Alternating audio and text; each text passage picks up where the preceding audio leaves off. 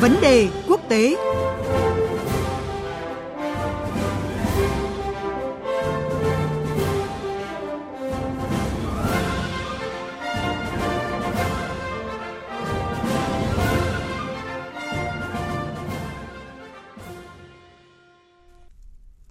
Thưa quý vị, thưa các bạn, Liên minh châu Âu EU vừa áp đặt lệnh trừng phạt mới với 11 cá nhân và 4 thực thể Iran.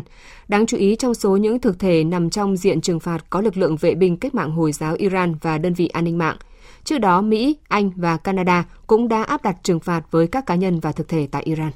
Trong khi đó, phía Iran cho rằng đây là hành động thiếu tính xây dựng và phi lý của EU và các nước này và nước này sẽ có phản ứng ngay lập tức đối với những quyết định và hành động của EU.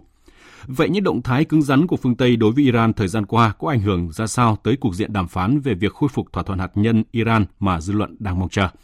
Bây giờ mời quý vị và các bạn đến với những phân tích của đại sứ Nguyễn Quang Khai, chuyên gia phân tích vấn đề quốc tế. Bây giờ xin mời biên tập viên Quỳnh Hoa. Xin chào đại sứ Nguyễn Quang Khai. À, xin chào biên tập viên Quỳnh Hoa và quý thính giả Đài Tiếng Nói Việt Nam. Cùng với Mỹ, Anh và Canada, À, Liên minh châu Âu vừa đưa ra các biện pháp trừng phạt mới đối với các cá nhân và thực thể Iran. Vậy nguyên nhân nào khiến EU đưa ra động thái cứng rắn như vậy, thưa đại sứ? À, Mỹ và Liên minh châu Âu EU ấy, mới đây thì quyết định áp đặt các cái biện pháp trừng phạt cứng rắn đối với các cá nhân và thực thể của Iran là do họ bị cáo buộc vi phạm nhân quyền liên quan đến vụ giam giữ và giết hại cô gái người quốc Massa Amini vì cô à, không đội khăn trùm đầu theo luật Hồi giáo của Iran và đàn áp những cái người biểu tình phản đối sau đó. Đây không phải là chủ trương của chính phủ mà là hành động quá khích của một số phần tử trong lực lượng vệ binh cách mạng Hồi giáo Iran. Theo luật của Iran ấy, thì tất cả phụ nữ, kể cả phụ nữ nước ngoài đến Iran đều phải đội khăn trùm đầu.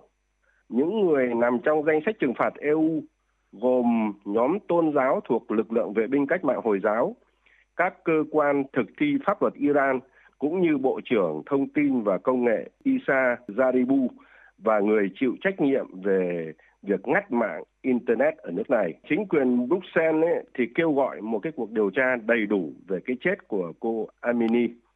Trong khi đó thì các quốc gia thành viên EU thì cũng đang xem xét các cái biện pháp chống Iran do Tehran cung cấp các cái máy bay không người lái cho Nga sử dụng để tấn công Kiev. Cả Iran và Nga thì đều phủ nhận việc này. Nhưng cao ủy phụ trách đối ngoại an ninh châu Âu là Joseph Borrell ấy, thì cho biết là Ukraine đã báo cáo rằng Nga đã sử dụng các cái máy bay không người lái này trong các cuộc tấn công vào thủ đô Kiev và hai vấn đề này ấy, thì đang làm trầm trọng thêm cái mối quan hệ vốn đã căng thẳng giữa Iran và phương Tây. Trong hoàn cảnh đó thì ờ, EU đang cố gắng cứu vãn thỏa thuận về chương trình hạt nhân của Tehran cho phép nối lại xuất khẩu dầu của Iran. Tôi cho rằng ấy, đây chỉ là cái cớ thôi, còn cái nguyên nhân sâu xa là Iran đang ngả về phía Nga và Trung Quốc để chống lại những cái chính sách cấm vận của Mỹ và phương Tây. Thưa đại sứ Nguyễn Quang Khai, có ý kiến cho rằng là phương Tây đưa ra các biện pháp trừng phạt nhằm mục đích gây sức ép để buộc Iran phải thỏa hiệp trong đàm phán. Ông nghĩ sao về điều này khi mà các cuộc đàm phán về khôi phục thỏa thuận hạt nhân Iran vẫn đang bế tắc? Ờ, các biện pháp trừng phạt của Mỹ và phương Tây ấy, thì đã không ép được Iran nhượng bộ trong các cuộc đàm phán nhằm khôi phục lại cái thỏa thuận hạt nhân.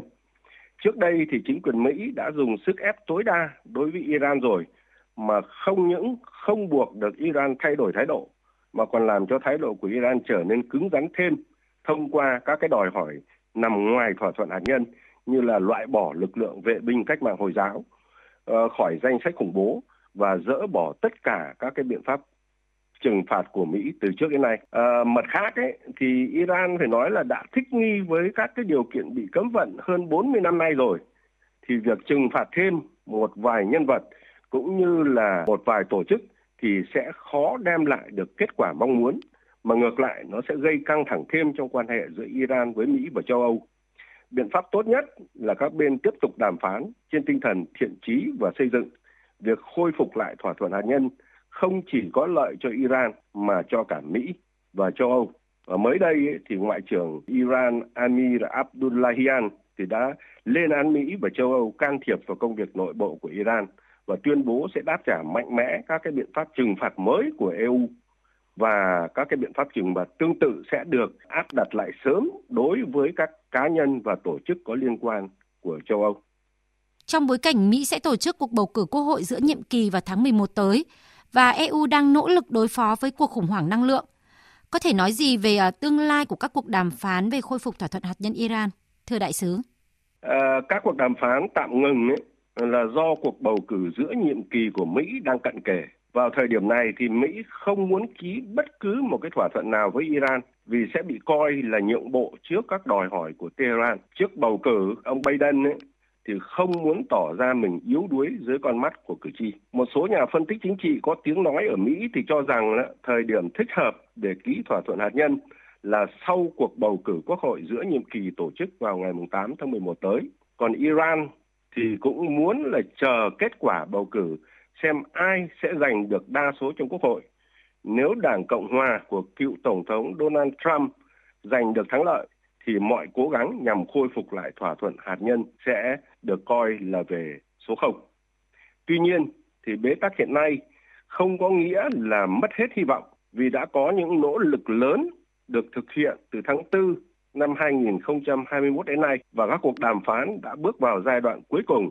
Tất cả các vấn đề kỹ thuật đã được nhất trí, chỉ còn chờ hai bên đưa ra cái quyết định chính trị liên quan đến các đảm bảo thực hiện thỏa thuận theo yêu cầu của Iran. Mặt khác, ấy, trong bối cảnh khủng hoảng năng lượng ở châu Âu, việc khôi phục lại thỏa thuận hạt nhân, đưa Iran trở lại thị trường dầu mỏ và khí đốt thì có lợi cho cả Mỹ và châu Âu.